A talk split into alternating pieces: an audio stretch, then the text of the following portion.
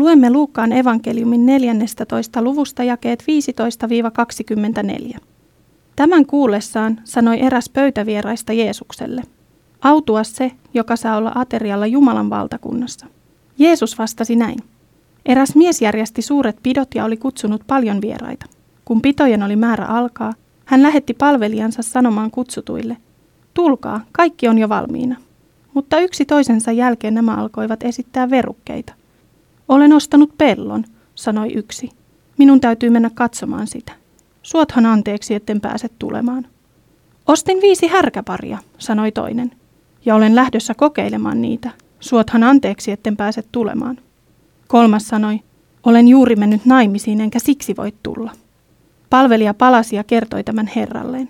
Silloin isäntä vihastui ja sanoi palvelijalle, mene kiireesti kaupungin kaduille ja toreille ja tuo tänne köyhät ja raajarikot, sokeat ja rammat. Palvelija tuli sanomaan, Herra, olen tehnyt niin kuin käskit, mutta vielä on tilaa. Silloin Herra sanoi, mene maanteille ja kylien kujille ja vaadi ihmisiä tulemaan, jotta taloni täyttyisi. Ja siitä voitte olla varmat, että yksikään noista, jotka minä kutsuin, ei pääse minun pitopöytääni. Jeesus on aterioimassa erään korkea-arvoisen fariseuksen luona. Juuri ennen äsken lukemaamme vertauksen kertomista Jeesus on neuvonut varakkaita kutsumaan pitoihinsa yhteisön arvostettujen henkilöiden sijasta köyhiä ja muuten huonossa asemassa olevia. Niitä, jotka eivät voi esittää kutsujen isännälle vastakutsua. Muuan pöytävieras riemastuu Jeesuksen opetuksista ja ajattelee nähtävästi olevansa yksi niistä, jotka saavat olla osallisina Jumalan valtakunnan aterialla. Juutalaisten keskuudessa eli usko siihen, että ylösnousemuksen yhteydessä, kun maan päälle perustettaisiin messiaaninen valtakunta, järjestettäisiin suuret ja pitkään kestävät pidot. Näihin pitoihin saisivat osallistua kunnioitettavat juutalaiset. Jeesus vastaa miehelle vertauksella ja kertoo, kuka pääsee sisälle Jumalan valtakuntaan. Vertauksen pitoihin on lähetetty paljon kutsuja. Vieraat ovat vastanneet kutsuun myöntävästi ja sen jälkeen pitotalossa on alkanut suuret valmistelut. Nyt kaikki on saatu valmiiksi ja vieraille lähdetään viemään viestiä, että nämä voivat saapua ja juhlat alkaa. Jostain syystä kutsutut eivät kuitenkaan halua tulla. He esittävät huonoja tekosyitä. Ensimmäinen sanoo ostaneensa pellon, jota on nyt menossa katsomaan. Mutta kuka ostaisi pellon tietämättä millainen se on? Jos miestä ei kiinnostanut pellon kunto ja sijainti siinä vaiheessa, kun hän on sen ostanut, miksi hänen pitäisi mennä katsomaan sitä juuri nyt, kun juhlat ovat alkamassa? Samanlainen tilanne on härkäparien ostajalla. Kukaan ei ostaisi härkiä tietämättä, miten ne työskentelevät yhteen pellolla. Kolmas sanoo menneensä naimisiin ja kieltäytyy siksi tulemasta. Epätodennäköinen syy tämäkin. Tuohon aikaan häät olivat suuri ja pitkään kestävä juhla. Häitä ja suuria pitoja ei olisi järjestetty samaan aikaan tai aivan lähellä toisiaan. Ja vaikka olisikin, miksi mies on alun perin vastannut kutsuun myöntävästi ja on nyt kuitenkin valmis jäämään niistä pois? Kukin kutsusta kieltäytyneistä loukkasi pitojen isäntää suuresti. Isäntä ei kuitenkaan ryhtynyt kostamaan kokemansa loukkausta, vaan lähetti palvelijansa kutsumaan paikkakunnan köyhät ja huonoosaiset pitoihinsa. Palvelijan tehtyä näin on pitopöydissä vielä tilaa, ja silloin isäntä kehottaa palvelijansa menemään kaupungin tai kylän ulkopuolelle kutsumaan myös yhteisöön kuulumattomia juhliinsa. Isäntä ei halua yhdenkään paikan jäävän tyhjäksi. Kutsusta kieltäytyneille ei jää tilaa hänen talonsa. Alun perin kutsun saaneet nöyryyttävät isäntää hylkäämällä saamansa kutsun. Vielä nöyryyttävämpää on se, että isäntä joutuu kutsumaan juhliinsa ketä sattuu. Tästä huolimatta vertauksen kuulijalle jää sellainen olo, että alkuperäiset kutsutut jäävät jostain paitsi. Heidän olisi kannattanut vielä muuttaa mielensä ja tulla nöyrtyneinä huono-osaisten pöytätovereiksi. Vesa Ollilainen on kirjassaan Jeesuksen vertaukset kuvannut, kuinka vertaus juhla-ateriasta on saanut israelilaisten kuulijoiden ajatukset kääntymään vanhaan testamenttiin ja siellä kuvattuihin uhriaterioihin. Alun perin Jumalan kasvojen edessä aterioiminen oli israelilaisten yksin oikeus – mutta jo Jesaja kuvaa, kuinka Jumala järjestäisi juhlaaterian, johon olisivat tervetulleita kaikki kansat. Jeesus ei vain opeta Jumalan valtakunnasta, hän on myös kutsumassa sinne sisälle. Tällaisia vertauksia kertomalla hän sanoi, että oli tullut aika, jolloin kutsuun piti vastata myönteisesti. Jokainen, joka näin tekisi, pääsisi mukaan taivaan valtakunnan pitoihin, ketään ei käännytettäisi pois. Mutta joka torjuisi Jeesuksen kutsun, jäisi ulkopuolelle, vaikka olisikin Jumalan valitun kansan jäsen ja omissa tai muiden ihmisten silmissä kuinka hurskas tahansa. Samoin on meidän laitamme. Kutsu on edelleen voimassa myös meille. Saamme tänään vastata Jeesuksen kutsuun kyllä, ja hän toivottaa meidät riemuiten tervetulleiksi valtakuntaansa. Luemme Luukkaan evankeliumin 14. luvun jakeet 25-33. Jeesuksen mukana kulki suuri joukko ihmisiä.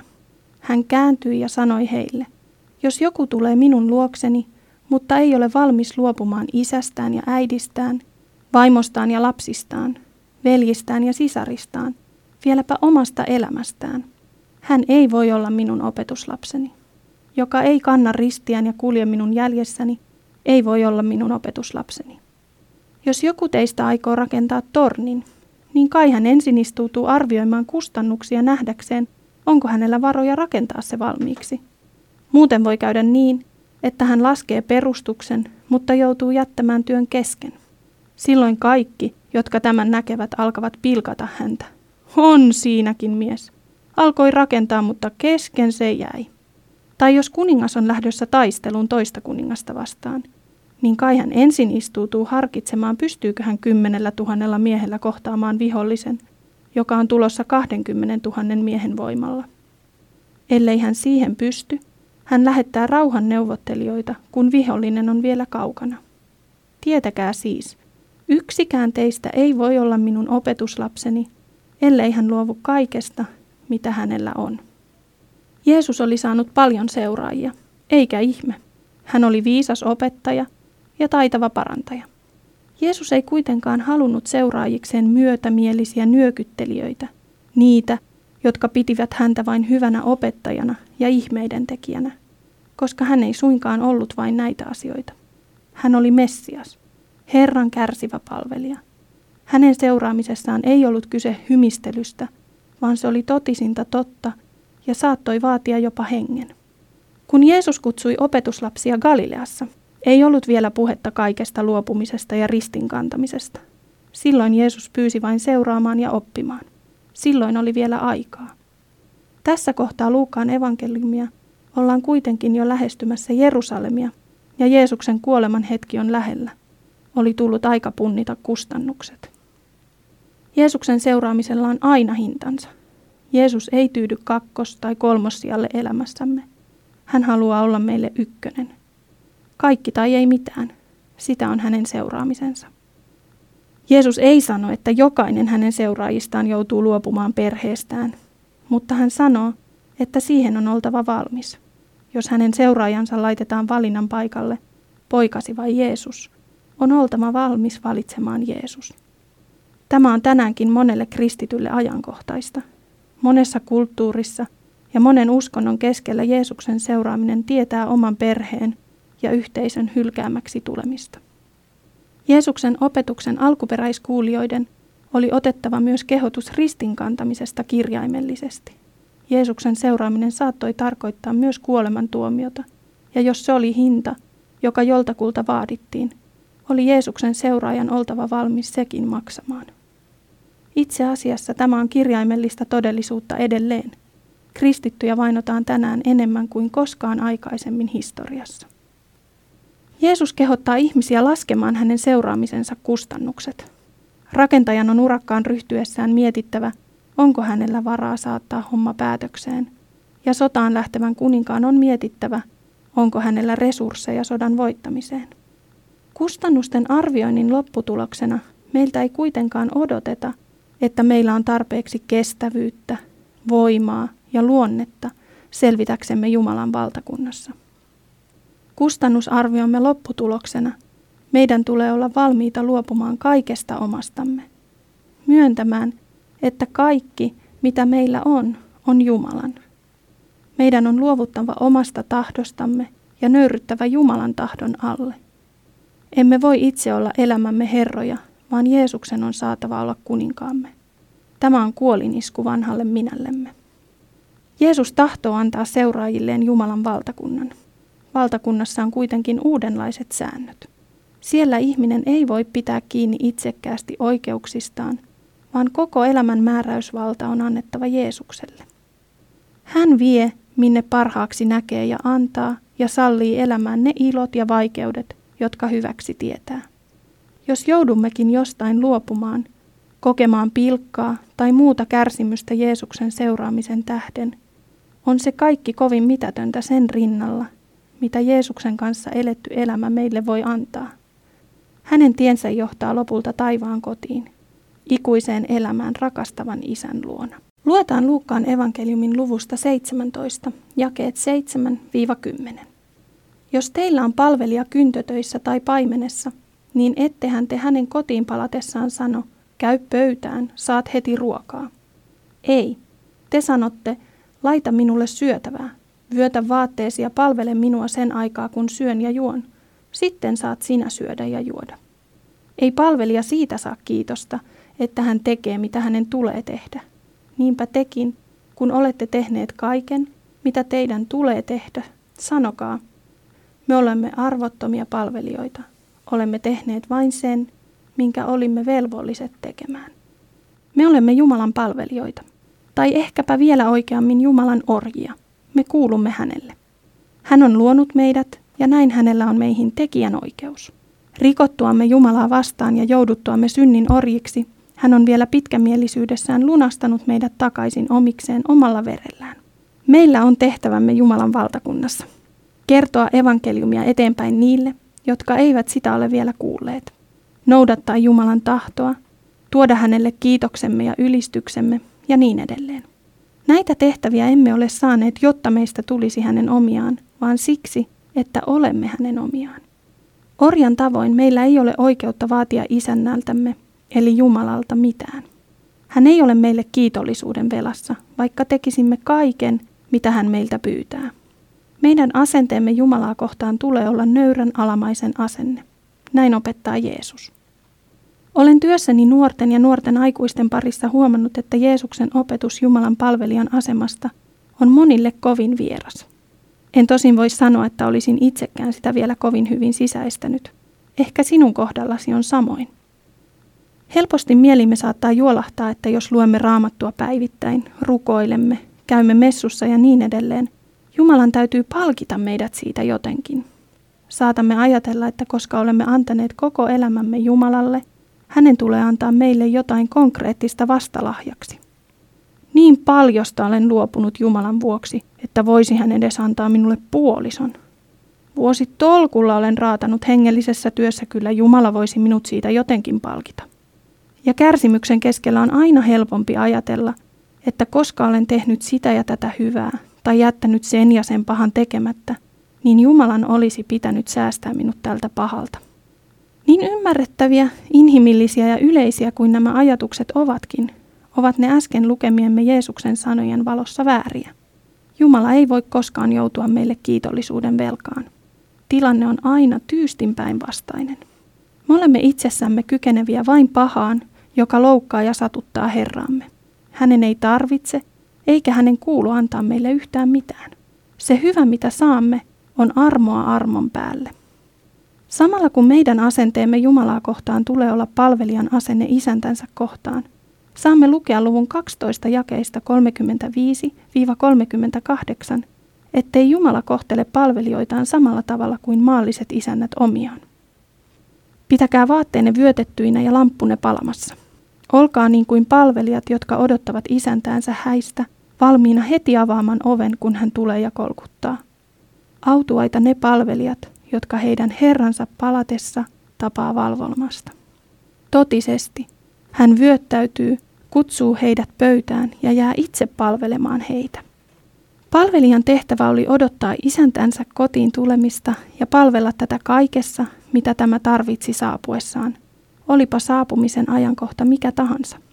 Meillä Jumalan palvelijoilla on omat tehtävämme, joista saamme lukea monista Uuden testamentin kohdista. Näitä tehtäviä meidän tulee toimittaa uskollisesti ja nöyrästi. Jeesuksen sanojen mukaan hänen uskollisia palvelijoitaan odottaa kuitenkin yllätys. Herramme on meitä palveleva Jumala. Näin ei koskaan käynyt maallisten isäntien ja palvelijoiden välillä, mutta Jumalan valtakunnassa asiat ovatkin eri tavalla. Jeesus opettaa myös, etteivät Jumalan valtakunnan vuoksi tehdyt uhraukset jää Jumalalta huomaamatta. Luemme Luukkaan evankeliumin 18. luvun jakeet 28-30. Entä me, kysyi silloin Pietari. Me olemme luopuneet kaikesta, mitä meillä oli, ja seuranneet sinua. Jeesus sanoi heille, totisesti, kuka ikinä Jumalan valtakunnan tähden on luopunut kodistaan, vaimostaan tai veljistään, vanhemmistaan tai lapsistaan, hän saa jo tässä ajassa moninkertaisesti takaisin ja tulevassa maailmassa ikuisen elämän. Meidän Jumalamme palkitsee omiaan jo tässä ajassa, ja näillä on paikka ikuisuudessa hänen luonaan.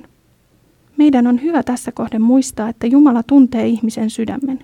Hän tietää tekojemme motiivit. Nämä lupaukset eivät koske niitä, jotka palkkion toivossa luopuvat omastaan, vaan niitä, jotka tekevät uhrauksia Jumalan valtakunnan tähden. Jumalan palvelijan asema on siis hyvä, parempi kuin niiden, jotka ovat elämässään päättäneet palvella jotain muuta. Jeesuksen opetuksen mukaisesti meidän tulee olla nöyriä palvelijoita ja suorittaa uskollisesti ne tehtävät, jotka Herramme meille antaa, kärttämättä kiitosta ja palkkiota. Jumalan lahjoja ei voi ansaita, sillä hän antaa ne armosta. Saamme uskoa ja luottaa siihen, että isäntämme tahto meitä kohtaan on hyvä ja hän antaa meille kaiken sen, mitä tarvitsemme, ja monesti vielä enemmänkin. Sitä, mitä koemme jäävämme vaille, emme todellisuudessa tarvitsekaan. Suurin lahja, jonka olemme häneltä saaneet, on syntien anteeksi antamus ja paikkalippu taivaan kotiin. Luetaan Luukkaan evankeliumin 12. luvun jakeet 13-21. Muuan mies väkijoukosta sanoi Jeesukselle, Opettaja, sano veljelleni, että hän suostuisi perinnön jakoon. Mitä, kysyi Jeesus. Onko minut pantu teidän tuomariksenne tai jakomieheksenne? Hän sanoi heille kaikille. Karttakaa tarkoin kaikenlaista ahneutta. Ei kukaan voi rakentaa elämänsä omaisuuden varaan, vaikka sitä olisi kuinka paljon tahansa. Ja hän esitti heille vertauksen. Oli rikas mies, joka sai maastaan hyvän sadon.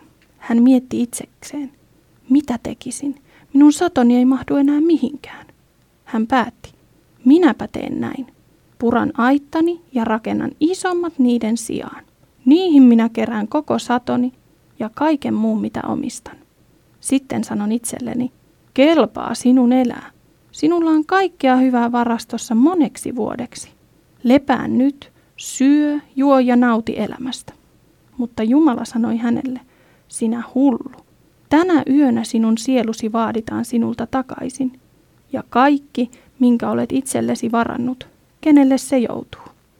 Näin käy sen, joka kerää rikkautta itselleen, mutta jolla ei ole aaretta Jumalan luona. Jeesus näki perinnönjakoa toivoneen miehen sydämeen.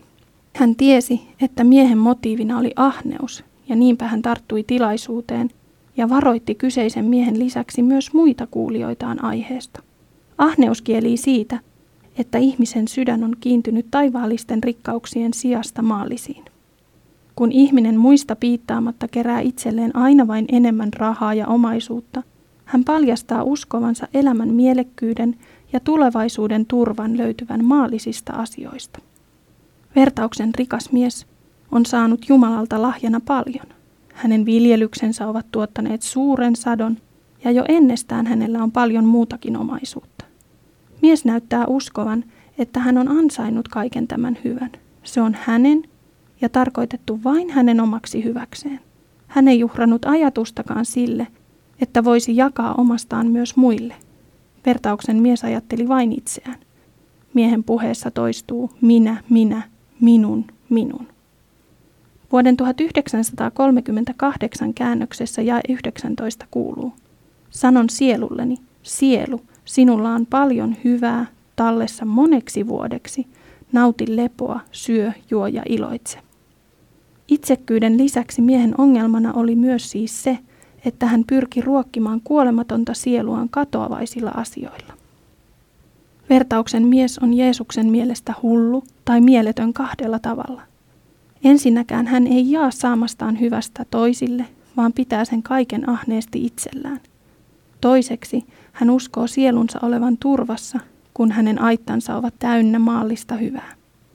Jumala puuttuu peliin ankarasti ja tuo esille miehen typeryyden molemmissa asioissa. Mies joutuu kohtaamaan luojansa. Kaikesta varastoihin kerätystä viljasta ja muusta rikkaudesta ei ole hyötyä, kun mieheltä vaaditaan hänen sielunsa. Raamatun kokonaisuudesta saamme huomata, ettei rikkaus tai suuri omaisuus ole sinänsä väärin.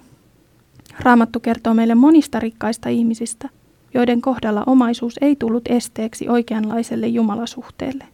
He ymmärsivät varallisuuden olevan Jumalan lahjaa ja lopulta Jumalan omaa, ei heidän itsensä. He eivät takertuneet omaisuutensa itsekkäästi, vaan käyttivät varojaan Jumalan mielenmukaisella tavalla. He jakoivat omastaan tarvitseville ja käyttivät varojaan Jumalan valtakunnan työn hyväksi. He eivät turvanneet elämänsä omaisuuteensa, vaan Jumalan huolenpidon varaan. Tässä on paljon opittavaa meistä monille. Onpa pankkitilimme saldo ja muun omaisuutemme määrä suuri tai pieni, ei meidän tule ajatella tulevaisuutemme olevan sen mukaisesti turvattu. Se, mitä meillä on, onpa sitä paljon tai vähän, on meille lahjaa Jumalalta ja olemme sen käytöstä tilivelvollisia hänelle. Meidät on kutsuttu antamaan omastamme Jumalan valtakunnan työhön. Moni näkee hyväksi antaa 10 prosenttia tuloistaan evankeliumin eteenpäin menemisen hyväksi. Moni lahjoittaa jonkun muun summan. On hyvä muistaa, ettei tilivelvollisuutemme pääty tähän. Vastaamme Jumalalle myös sen lopun 90 prosentin käytöstä. Antamisen katson olevan tärkeää kahdesta syystä. Ensinnäkin se on osana mahdollistamassa evankeliumin eteenpäin menemistä tässä maailmassa. Toiseksi omasta luopuminen on tärkeää meidän oman sydämemme tähden. Jeesus ei suotta sanonut, että kamelin on helpompi mennä neulan silmän läpi kuin rikkaan pelastua. Ihmissydän on kovin altis kiintymään rahaan ja omaisuuteen niin, että siitä tulee elämän perusta, turva ja toivo Jeesuksen sijasta. Veikkaanpa, että moni meistä painii rahan tuomien kiusausten kanssa, ja luulen, että yhtä moni meistä niihin kiusauksiin on langennut ja tulee lankeamaan vastakin. Kun haluamme elää elämämme Jumalan tahdon mukaan, jäämme helposti murehtimaan vajavaisuuttamme. Meidän epätäydellisten rahankäyttäjien ja omaisuuden haalioiden on kuitenkin muistettava, että siellä missä synti on tullut suureksi, siellä on armo tullut ylenpalttiseksi. Tämänkin elämän alueen lankeemukset on Jeesus kantanut ristille, ja kun me tunnustamme syntimme, niin Jumala, joka on uskollinen ja vanhurskas, antaa meille synnit anteeksi ja puhdistaa meidät kaikesta vääryydestä. Tänään luemme vielä Luukaan evankeliumin viimeisestä luvusta, mitä Jeesus opetti ylösnousemuksensa jälkeen opetuslapsilleen, jotka olivat kulkemassa Emmauksen vievää tietä. Samana päivänä oli kaksi opetuslasta menossa Emmaus-nimiseen kylään, jonne on Jerusalemista noin kahden tunnin kävelymatka. He keskustelivat kaikesta siitä, mitä oli tapahtunut. Heidän siinä puhellessaan ja pohdiskellessaan Jeesus itse liittyi heidän seuraansa ja kulki heidän kanssaan. He eivät kuitenkaan tunteneet häntä, sillä heidän silmänsä olivat kuin sokaistut.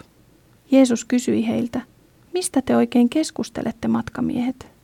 He pysähtyivät murheellisina ja toinen heistä, Kleopas nimeltään, vastasi. Taidat olla Jerusalemissa ainoa muukalainen, joka ei tiedä, mitä siellä on näinä päivinä tapahtunut. Mitä te tarkoitatte? Jeesus kysyi. He vastasivat, sitä, mitä tapahtui Jeesus Nasaretilaiselle. Se mies oli tosi profeetta, voimallinen sanoissa ja teoissa, sekä Jumalan että kaiken kansan edessä. Meidän ylipappimme ja hallitusmiehemme luovuttivat hänet tuomittavaksi kuolemaan ja ristiin naulitsivat hänet. Me kuitenkin olimme eläneet siinä toivossa, että hän olisi se, joka lunastaa Israelin. Eikä siinä kaikki. Tänään on jo kolmas päivä siitä, kun se tapahtui. Ja nyt ovat muutamat naiset meidän joukossamme saattaneet meidät kerta kaikkiaan hämmennyksiin. He kävivät varhain aamulla haudalla, mutta eivät löytäneet hänen ruumistaan. Sieltä tultuaan he lisäksi kertoivat nähneensä näyn. Enkeleitä, jotka sanoivat, että Jeesus elää. Muutamat meistä menivät silloin haudalle ja totesivat, että asia oli niin kuin naiset olivat sanoneet. Jeesusta he eivät nähneet. Silloin Jeesus sanoi heille, voi teitä ymmärtämättömiä, noinko hitaita te olette uskomaan kaikkea sitä, mitä profeetat ovat puhuneet. Juuri niin hän Messiaan piti kärsiä ja sitten mennä kirkkauteensa. Ja hän selitti heille Mooseksesta ja kaikista profeetoista alkaen, mitä hänestä oli kaikissa kirjoituksissa sanottu. He olivat jo saapumassa kylään, jonne olivat menossa. Jeesus oli jatkavinaan matkaansa, mutta he estivät häntä lähtemästä ja sanoivat, jää meidän luoksemme, päivä on jo kääntymässä iltaan. Niin hän meni sisään ja jäi heidän luokseen. Kun hän sitten aterioi heidän kanssaan, hän otti leivän, kiitti Jumalaa, mursi leivän ja antoi sen heille. Silloin heidän silmänsä aukenivat ja he tunsivat hänet. Mutta samassa hän oli jo poissa heidän näkyvistään. He sanoivat toisilleen, eikö sydämemme hehkunut innosta, kun hän kulkiessamme puhui meille ja opetti meitä ymmärtämään kirjoitukset. Kaksi Jeesuksen seuraajaa on matkalla Emmaukseen, jonne oli noin kahden tunnin kävelymatka Jerusalemista. Vaikka he olivat kuulleet naisten todistuksen Jeesuksen ylösnousemuksesta, he olivat edelleen epäuskon vallassa. Yhtäkkiä Jeesus kuitenkin oli heidän rinnallaan, mutta heidän silmiään pidätettiin tuntemasta häntä. Jeesuksen kuolema oli koko Jerusalemin puheen aihe, mutta Jeesus kysyi silti opetuslapsiltaan, mistä nämä puhuivat. Tämä antoi miehille mahdollisuuden kertoa Jeesukselle ongelmansa, ja hän saattoi auttaa ja opettaa heitä. Miehet kertoivat rakkaasta mestaristaan, jonka he olivat toivoneet olevan se luvattu, mutta joka olikin häpeällisesti tapettu. Nyt jotkut vielä sanoivat, että Jeesuksen hauta oli tyhjä ja että nämä olisivat kuulleet enkeleiltä, että Jeesus olisikin elossa. Miehet olivat kertakaikkisen hämmästyneitä. Jeesus ei tässä vaiheessa vielä esittäydy miehille tai anna näiden silmien avautua tuntemaan häntä. Jos hän olisi niin tehnyt, olisi miesten usko perustunut kokemukselle, jota he olisivat saattaneet myöhemmin epäillä. Sen sijaan Jeesus piti miehille kattavan, mutta lyhyen aikaan tiivistetyn raamatun punainen lankakurssin. Hän selitti heille systemaattisesti, kuinka kaikissa raamatun kirjoituksissa puhuttiin hänestä, että hänen elämässään täyttyivät kaikki ne profetiat, mitä Messiasta oli vuosisatojen aikana kirjoitettu. Jeesus ei halunnut rakentaa miesten uskoa kokemuksen, vaan Jumalan sanan varaan. Vasta Emmaukseen perille päästyä, Jeesuksen murtaessa leipää, miesten silmät avautuivat ja he tunnistivat suuren opettajansa. Naiset olivat sittenkin olleet oikeassa. Jeesus oli totisesti noussut kuolleista. On ihanaa ja ihmeellistä, kun Jumala antaa meille vahvoja kokemuksia olemassaolostaan, johdatuksestaan ja huolenpidostaan. Kiitos Herralle siitä, että hän joskus joidenkin kohdalla valitsee toimia niinkin. Meidän ei kuitenkaan tule rakentaa uskoamme ja luottamustamme Jumalaan näiden kokemusten varaan. Etsiessämme johdatusta elämämme eri vaiheissa, meidän ei tule katsella taivaalle ja odottaa jumalallista piirtokirjoitusta, joka ohjaisi meitä valinnoissamme. Sen sijaan meidän on avattava raamattumme ja luettava sieltä, mikä on Jumalan tahto omiensa elämässä. Kun kaipaamme lohdutusta, meidän ei tarvitse haikailla näkyjen ja unien perään, vaan silloinkin saamme etsiä Jumalan lohduttavia sanoja raamatusta. Herramme on elävä ja väkevä, ja sitä on myös hänen sanansa. Mitä enemmän sitä luemme, mitä paremmin sen tunnemme, sitä voimallisemmin se saa vaikuttaa elämässämme.